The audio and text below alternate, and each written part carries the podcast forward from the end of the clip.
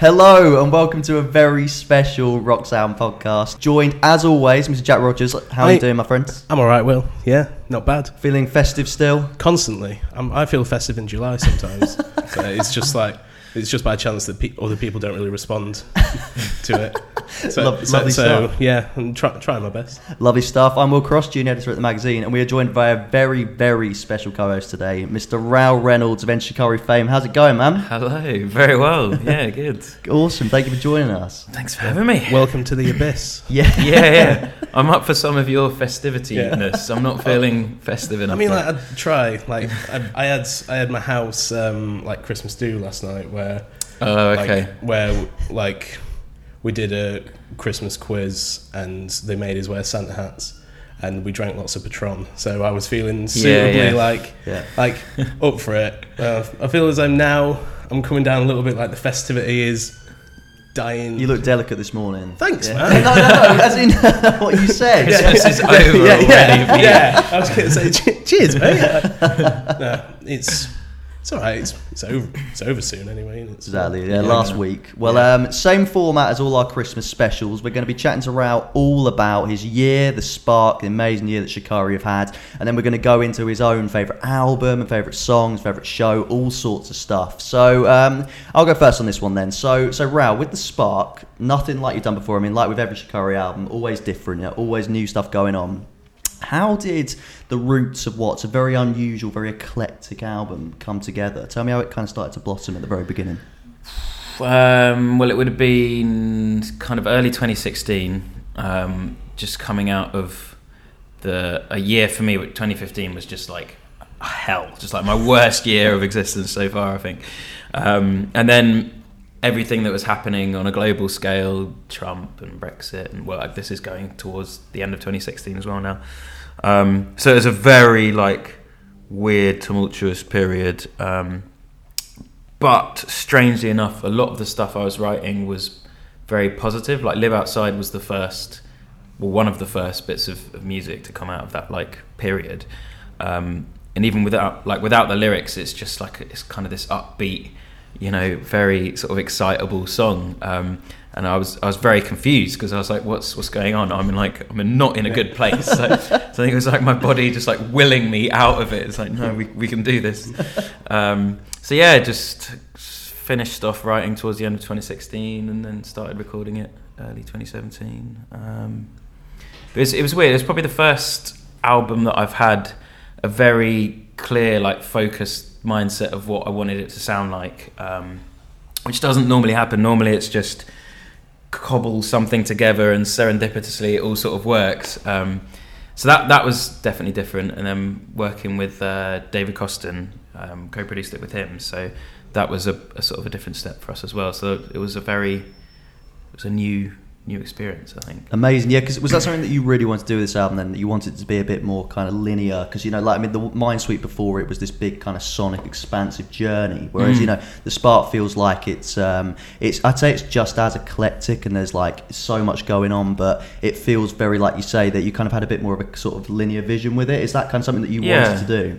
Yeah, there were lots of little kind of ideas and lots of things that had influenced this this direction. Um, I think wanting it to be more minimal, more direct, like just more lucid, just like the melody taking the focus, um, the structures slightly simpler and not doing the Enter Shikari thing of just going off in 20 different directions. Um, and yeah, there, there, there are loads of things that kind of brought that around. Um, I think for a while I'd been quite frustrated being ghettoized as like a noisy band in inverted commas, like because I think if you listen to most of our albums, they're as you say they're, they're eclectic. They've got all sorts of emotions that are covered uh, and textures, and you know.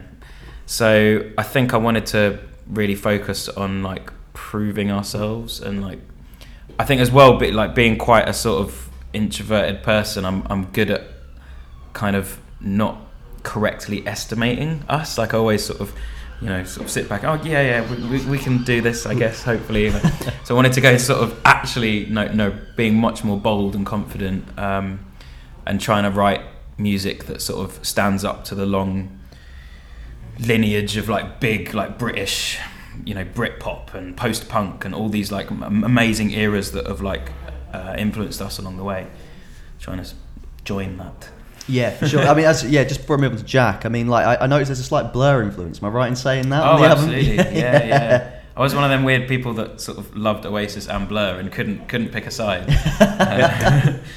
I'm saying, what was it the other day when we spoke to James from Deaf Havana? We talked about Oasis and Blur, and who was it? He said he said like, Oh, oh. he's, he, he likes them both, but he prefers the Smiths. yeah, right? yeah, yeah, Okay. yeah, yeah, yeah. He was like, you know, if someone asked me that question, like Oasis or Blur, I say Smiths. I'm just like, you can't, you can't do this. It's not a different era. Like, yeah, you can't, you can't say that. I It's prefer Mozart. like- yeah, yeah, yeah. Um, yeah.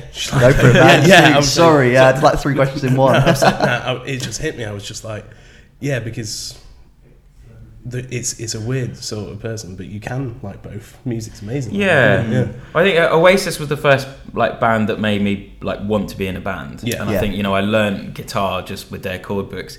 Blur, I think there's a lot more musicality to it. There's a lot Mm. more interesting sort of textures and stuff. And I think guitar, especially for this album, like both the guitar tones um, and like the type of licks and stuff was Yeah. heavily inspired by Graham Coxon. Amazing. Um, I mean, with the with everything that's gone with the spark, because it's only been three months or so, and it feels like it's been with us for like ever. Yeah, and yeah. ever. But it's easy to forget that you started the year or like started the summer like celebrating the whole band, like at Mm. Slam Dunk. Yeah, which I think because instantly after that you you had the album campaign there, but there was that time it's and I could tell like from watching it there was like a lot of reflection in the performance um, and kind of it was a celebration but also like revisiting those kind of feelings like where you were when you were writing that. So if you were to go back 10 years, did you ever imagine that for one, you'd be playing the album to that many people over that span, and it means so much. But also, did you imagine to be in the position musically that you guys are now, or have, or like have gone on the journey? Yeah. No, like absolutely not. Like, it, I guess it's going back to that sort of thing of underestimating myself all the time. Like, I think we were just happy with it being a hobby, and like it Yeah. because it, it, you know, it generally was like all four of us for about two years. This is going back to when we were like 16, 17. Um, we'd all have the same after school job, which was going from our school to the sort of very posh public boys' school and cleaning it Sure. for an hour, and then we'd go to Rob's and Yeah. band practice. Um, and so it was just that was like the fun thing that you know get through school, get through the cleaning job, and Yeah. then we'll, we'll practice. Yeah. Um, and then you know started playing gigs. That was just an, an extension of that, and there was just further extensions, and it just got yeah bigger than we ever could have imagined. Really. Yeah. How was it like? Because obviously you talked about it a lot, like the relearning of that, but revisiting that time and that era of the band because it's like the distance travelled is astronomical in in many ways, and like the stops you've had along the way. Like for you, putting yourself back into those shoes, like how was it for you, like? mentally how was it for the other guys how was it for like the way you communicated like going back through these songs which still means something huge to you, Mm. but like it meant something different then as they do now. Yeah, that that was my like one fear, and like for a while when the the sort of pressure was building to do the whole ten year Mm. celebration of, the Take the Sky's first album, um, that I was like, I don't want to just do it just because it there's there's public pressure. To Yeah, of course, Like, yeah. I want to do it because it means something to us, and we can still relay what we were trying to convey in, in Yeah. that back in that era. Um, and so yeah, there was definite hesitation, but we we just got into the, the studio and just started playing through them, and it we we've played like maybe three tracks fairly consistently from it, Yeah, like all course. through Yeah. our career, but like stuff like the, the big turning point for me was playing um, "Today Won't Go Down in History," Of course, which is yeah. a track we never played. Mm. Like not even we didn't even play it together in a practice room before recording it. Like we just sort of put it together in the studio. So, Yeah. we, so playing that was like it felt completely fresh. It felt like a new song, Mm. um, and uh, we could put the just the same amount of emotion that we put into it when we were recording it. And um, for me, it was like, well, I'll do anything just to play that song live. Like, and let's be honest, like, we'll never get a chance to play. Like, you know, it's it's kind of this forgotten little relic. Like, Yeah. I think now, which is weird because I think it's probably one of the only songs from the album that could probably not feel too out of place on any other. Absolutely. Very true, Like, yeah. yeah. sort of stood a weird test of time, even Yeah. though we've never played it. Um, so yeah, and then, and then the other tracks, we you know some of them we gave a bit of a facelift and Yeah, jiggled them about a bit, and yeah, it started to feel very real and genuine. Um, and then we just really look for look forward to it. Sure. Amazing. Yeah, how was it kind of reworking songs like Johnny Sniper and Energizer and stuff? Like, was it how was it returning to those songs? You know, because like you know they're very like if- when I think of Take to the Skies, you know, I particularly think about those songs as being almost like they they make me think of the album as a whole. You know, Yeah. Like, how was it going back to those? It was yeah, it was weird. Um, I mean, Johnny Sniper, Rob, our drummer's words, famous last words was like, "We'll never play this song again." Really? This was like 2008 or something, um, and because it's a weird track, it's like it's the most like overtly pop like we've ever been. Yeah. Think. Yeah, Which always makes me laugh when people like com- confuse that with like stuff on the Spark. It's like, have you heard? Oh, yeah. um, but yeah, no, I I think that there was something different about Johnny Sniper live to the recorded version. There's like an energy that we didn't get across on the recorded version, so it's actually really enjoyable to play live. Um, and Energizer is just oh, I It's mean, a it's, just a raucous. yeah, I mean, it's it's mad. Like so, I, I have vivid memories of years ago. I think it was in Hull, like uh, on the Flash Flood tour. Oh, 52 is that Hull? No, no, uh, like can't- yeah, I'm about gonna five. Yeah, yeah. And there was a point where it's when it was when like lasers went from like the scene and then down. And somehow I'd found myself on top of everyone surfing over, and there was just like this state of euphoria where I was just like, rather than like laid down, I was sat on the crowd going like that, Yeah. and then everyone just went, "I just saw you having the best time ever." and, and, but it, it is like that, the raucous nature of it. That it's something which is like over the years has just stuck. Like that aggression of it, that like the passion and the rawness. Like it just doesn't fade, which Mm. is quite hard with music, which. From a very different time, when you think of the amount of music from 2007, which now sounds so dated and like you can pinpoint it, but like for it to have that span is quite an incredible thing. I don't know how it has because Energizer especially is like a very sort of not immature but very youthful song. You know, Yeah. it's like it takes its title from like Laser Quest Yeah. or Quasar. Yeah. You know, um, it, it's basically my catcher in the rye. It's like me being a really sort of bitchy and like you know the opening lyrics. You look like you've.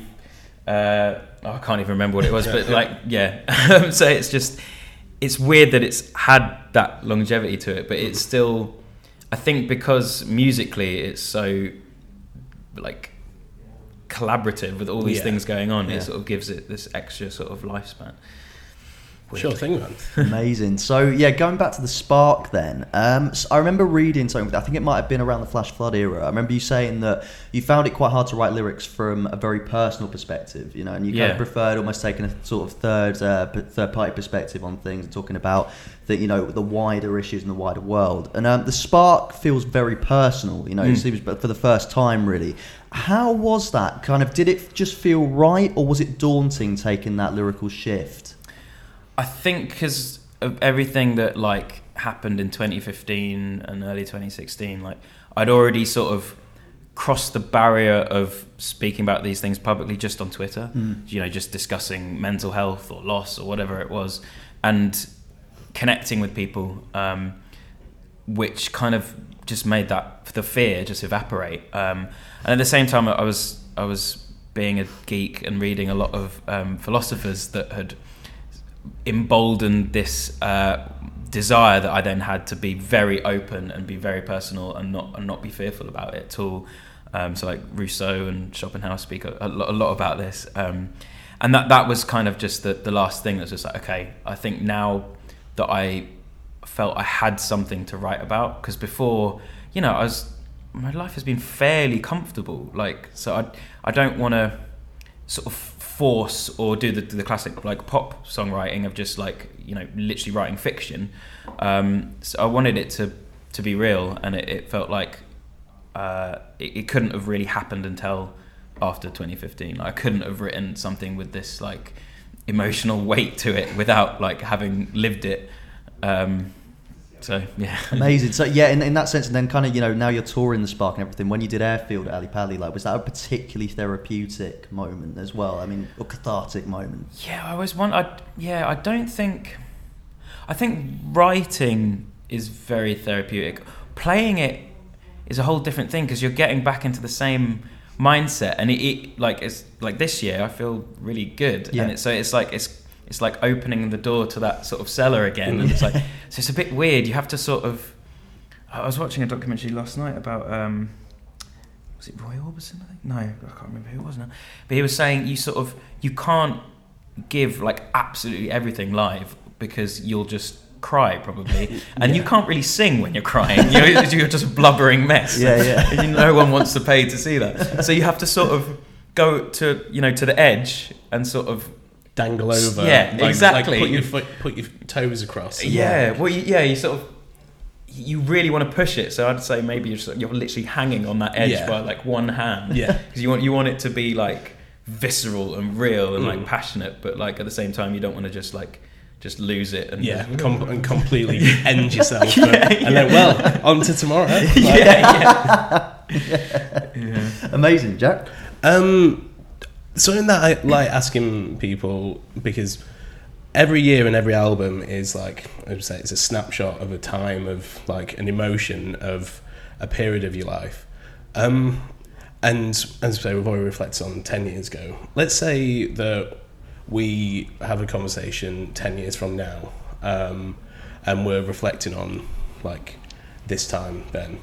As a whole, what do you what is it that when someone brings up 2017 what is it that you're going to tell them that year defined for you and also the band like as a Oh wow.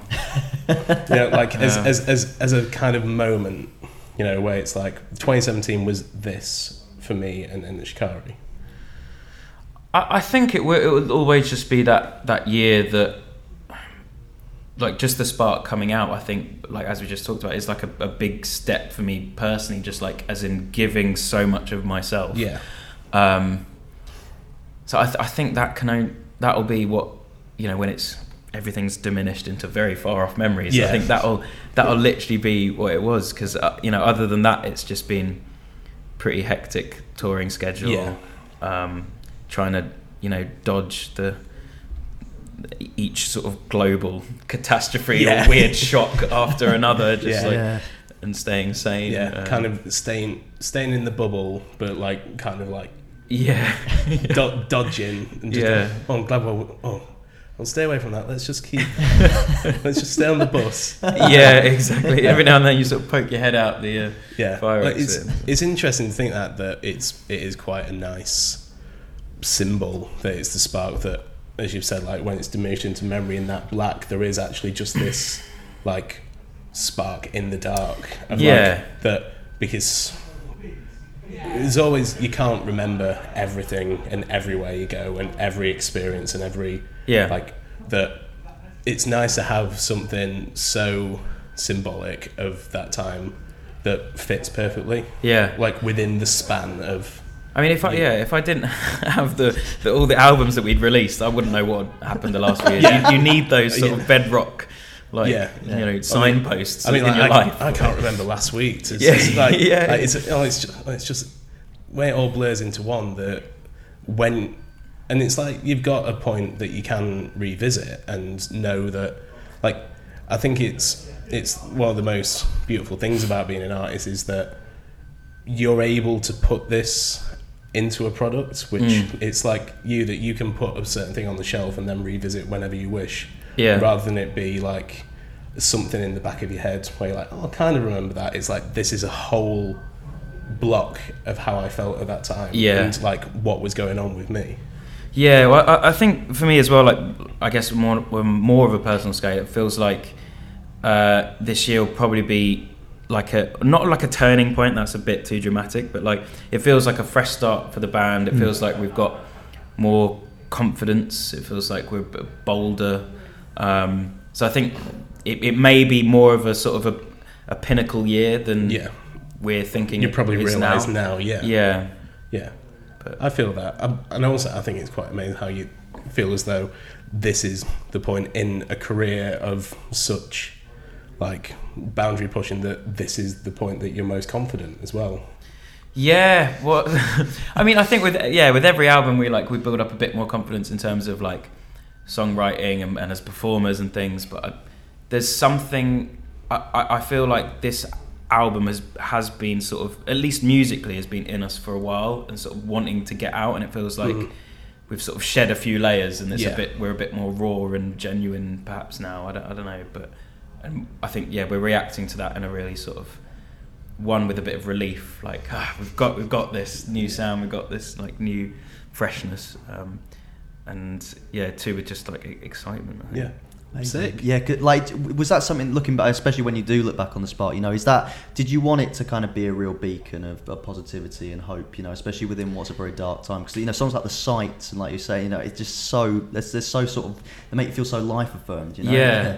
No, the the the only um, aim I think was just to be realistic. Like I I don't like positive music for the sake of positive music. Like um, I'd much rather just like tell it how it is, and if that means it's going to be a purely negative, like fucking doom metal album, then that's what it will be. Like, um, but yeah, as I said, weirdly, a lot of the music was coming out quite positively before I wrote the lyrics. So then it was a case of working out, well, you know, how, how what am I going to do lyrically with this? And but then I was I was inspired by much of like. Uh, I guess kind of late seventies, early eighties synth pop, post punk, where they are quite upbeat, excitable tunes, but the the lyrical Mm. content is very real, very dark, very open, um, and so that's what we tried to sort of follow follow doing. Amazing stuff. Perfect. Cool. Well, we'll chat to Rou a bit more about what's going on with the band next year in a bit, but we're going to throw out to Rou now about his favourite things from 2017. So uh, he's got his notes. Um, Yes, yeah. Favourite album of 2017, then Rou. Um, well, I don't need them for that. Uh, Okay. That that was. Um, I mean, it was very difficult, obviously, but I I think public service broadcasting. I don't know Yeah. that's I feel that.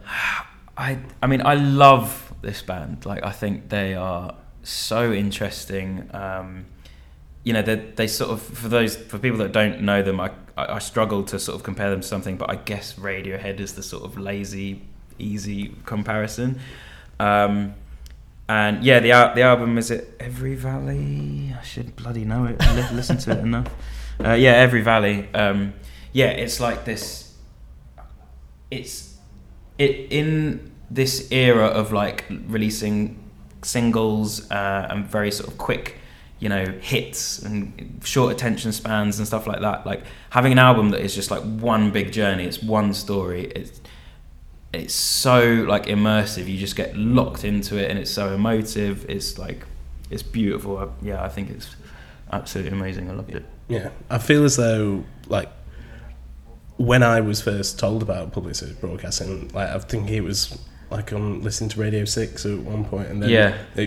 to like the definition of band where it's like, well, it's this really expansive sound, but using old school like recordings, and I was like, how can that really work? But the way, like, just the way that they mold it and the way that they like Mm. release this thing which feels very nostalgic for an era which you didn't even live in in some cases Yeah, but also so like vivid and modern it's like there's there's not many bands who can like put those things together and take that sort of like jump and it pay off in such a way that yes, Yeah. Yeah, I think like I mean, post rock as a genre is just like s- such. y- You can get so much emotion across in it. Mm. Um, so then to to put that as like a bedding for like these uh, amazing stories of like Yeah. of humanity. So the the album all about um, space, going into space, and you listen to those just those archive uh, like radio broadcasts on themselves are quite like emotional because Yeah. like you know, especially in this day and age where it's just bad news after bad Yeah, news. yeah. Oh, humanity can be good. We can actually, Yeah. like, you know, when we put our mind to it. Um, yeah, so I think then having that, like, those kinds of things uh, with the, with the bedding of just like beautiful music, just Mm. like really, just you can just get lost in it. I would say, and the pos- the positivity of it all as well, because with post rock as well, it can be pretty devastating. Yeah, the best yeah. times. There's enough like other, you know. There's this gets funky. There's like it's Yeah. obviously quite like pop driven as Yeah. well. So it's yeah, it's a really good listen. Do, you, do you think that's important as well? Because you know, like you say, I mean, th- there is there is so much of that now. That music is it's become so instant, and people do just expect music all the time like that, and they just Mm. want hits and that. Do you think it is important that there are bands out there still doing that? I mean, like yourselves as well, like still doing that, and that there's there's a lot more to it, and more layers, and it reveals, you know, on multiple listens, more's revealed. Do you think that's Yeah. important that that music does still live on? I, I, th- I think so, but I think it's a losing battle. Like I think it's you know with everything's about the playlist. It's about you know one song from this band, this band, and just gets chucked into this you know washing machine, and, and everything just gets forgotten. If it came from a wider, you know, broader like artistic release, then it just gets sort of forgotten. But you know that I think that's where you divide you know your sort of real music listeners to your sort of you know people who just listen to playlists or just switch, switch the radio on and aren't really just have it there for company or, or whatever. Back, background noise. yeah, Yeah, yeah. exactly. Oh, my jam. Hundred percent. So uh, let's move into the songs then. Uh, what's number one? Yes. Um, Doesn't have to be in any they- order. yeah, do they Yeah, not? no, no, no, okay, no, good, no. good. I don't know. We don't, need, we don't need that. Don't need that much pressure. No, no, no. Um, well, everything, everything. Night of the Long Knives. Cool. I mean, that was a close contender for, for album as well. Nice. Um, I think as like like contemporary bands, you know, bands that we share stages with, there's not many that so consistently I find like interesting and inspiring. And I think everything, everything just they always are. Um, the geezer's voice is just like you know it's him straight away. It's like incredible voice. Um, the musicality, the the rhythms, like whilst all, all these sort of weird technical things going on, but within brilliant pop songs. Um, and I don't think there's many people out there who who are doing it as well as as they are. It's having that crossover as well, where it's it's radio friendly as well. Mm. Like, and it they've hit a chord with like, as I mean, we've already said like with kind of general music listeners as well that it's like they can ha- sit on that side, but also they are a band who like are happy to completely throw the rule book which they've written Mm. out and do something completely different again and still like be excited by the Yeah. music they're making.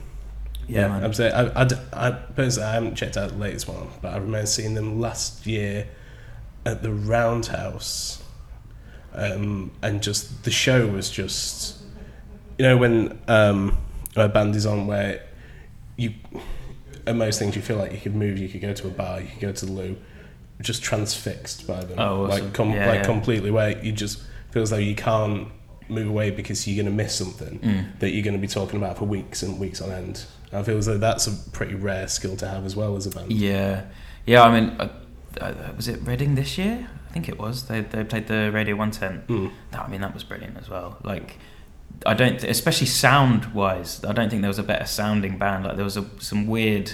I don't know whether just people weren't bringing their own sound guys this Mm. year, but there was a lot of dodgy sound going on, and they they just nailed it, like so pristine. Um, and with that kind of music, you really you can really relish in that because you know Yeah. there's all the synths. It's quite thick texturally, well sometimes at least, um, and you can really yeah appreciate it live. Amazing you- as well because you know you're talking about his voice. I mean, do you think it is important that that bands do look for that unique sound as well? You know, especially as they grow their sound, hone it. Do you think that's important? Because especially like we're talking about with music being so instant and the age of the playlist and stuff. Do you think it is a really important thing that that we do retain these very unique bands as well? Yeah, it's very easy just to get lost in, I don't know, just you know how, how like a big song will come out, Radio One will just you know play it endlessly, Yeah. and then you'll get like five or six tracks that sound exactly like it, and you can get lost in that sort of, you know, the homogenized cookie cutter sort of sound. So, yeah, I think for for bands especially when you if you have the the patience and the, the dedication and want to put the effort in, then I think it's it's all about just listening and, and absorbing as much music as possible. Uh, you know, especially that it isn't on mainstream radio, um, and yeah, and sort of honing your own, you know, more idiosyncratic, interesting sound. Hundred percent. I couldn't agree more. And I mean, so second choice. Second choice, yes. Um, this uh, the these remaining two, I, I found it so hard to pick, so I just went for more like songs that have just stayed with me, Cool. and I don't particularly know why. Okay. Um, so coming back to Oasis, I've, I've gone for Liam Gallagher and Chinatown. Nice. Yeah. I mean, I, I was, I wasn't dreading a solo album by Liam Gallagher, but you know, I wasn't like thinking it was going to be anything that interesting. Mm. Um, and he obviously hasn't written this album himself, Yeah. but it is really good. And like, who, whoever did write the, well, it was probably a production line of about ten writers or something. But I think they they nailed exactly what he could turn into as a, as a solo artist. And I think that song for me, I, I can remember. I don't know when, when it came out. It was quite earlier on in the year. Um, and I think I was jet lagged somewhere, and it has this such dreamy quality to it. And I can remember just getting lost. I was literally, at, I think I was at an airport or a bus station or something, and just just hitting repeat constantly, and just getting lost in this daze. And it's such a a, weirdly non-Oasis sounding track, but like kind of is at the same time. It's, yeah, I loved it. Yeah, Really. I, I feel as though that's because I think you're not the only person who was like when, like as you were was announced was like, oh good, Yeah. I can't wait to hear this once and fucking hate him. Yeah, But- yeah. and, and, then- and then but still go and see him because he he plays rock and roll star. Yeah, So- yeah. But like the actual song, like the characteristics that you say if the, he hasn't written it, he's just like, I'll sing it, like Yeah. and and band. But they've got the characteristic down to a T Mm. in in the way like that, in the same way that Noel on the other side, like what he's making with um, High Flying Birds, Mm. is his characteristics, and it's nice that the rather than them him peddling to like completely like 20 year old sounds and like Yeah, just setting flares off for the sake of it like he's he's got this sound that's unique to him but also just relatable and can be yeah. Yeah. I, I was scared about, especially once other people got involved. I was scared about them trying to sort of modernize him. Yeah. it's like he, it doesn't need No. to be modernized. Like No. that sound is now, you know, there's still there'll be an indie new indie band coming out tomorrow who'll sound pretty much exactly like Yeah. that anyway. So it's like there's no need to. yeah Um, so yeah, I think they, they nailed it. What's your uh, go-to Oasis album or jam? Just Oh while God! um, I usually find myself um, sort of voraciously sticking up for "Be Here Now." Oh, nice. Yeah, yeah. Um, Yeah. I don't know whether it's my favorite, but it's it's certainly the first one I remember buying on CD and just like like when it came out and just listening to it back to front and, and learning every track on guitar and um, because it was a bit more well a, a lot more imaginative uh, than, than So the much first, going on, the yeah. first two yeah um, yeah I think I think that one has, has stayed with me and I think the fact that it is such a hated album made although it, it was uh, uh, Matt, perhaps this is me 10 years ago sort of saying this now like the you know the last what the, the most recent three albums were was pretty crappy as well I Yeah. think so now the whole everyone hates be here now isn't such a big thing Yeah. Yeah, because yeah. it, it's, it's not like- rock bottom anymore yeah when, when it's like just dangle don't believe the truth there and everyone's Yeah. like oh yeah oh, Yeah, oh, yeah. oh, oh, I crave those days now Yeah, yeah. Oh, oh, go back to go back to trying to be the Beatles please yeah yeah awesome. And uh, song number three. Song number three, um, I went for Future Islands, um, a time on her side, just because the al- that album for me was like my festival summer sound of, of this year. I don't, I don't really know why. Like I'm not. I don't think they're like a massively amazing band or anything. I just think they have some great, uh, well written tunes. Um, they're interesting live. Um, and it just sort of became something that I found myself listening to a lot. It's the kind of music that you can listen to in lots of situations, and it's sort of you know it works well with some cider in a festival with your mates. It works well, sort of getting up in the morning and sort of slowly getting into that. It's not too rocky, not too dancey. It's just like, yeah, it works. It's a very, uh, I don't know, distinctive sound. and It's, A fun listen. yeah, Yeah. yeah.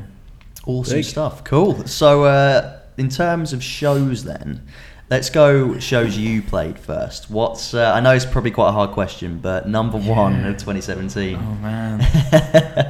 um, I, th- I think I don't know whether it's just because it's still in my mind more than stuff we did at the early earlier stage of this year, but um, our Victoria Warehouse show in Manchester on this last tour, so November. ah, I mean, there was a vibe in that room. Like Manchester is always amazing. Yeah. Like they, I've, I don't think we've ever had a bad Manchester show.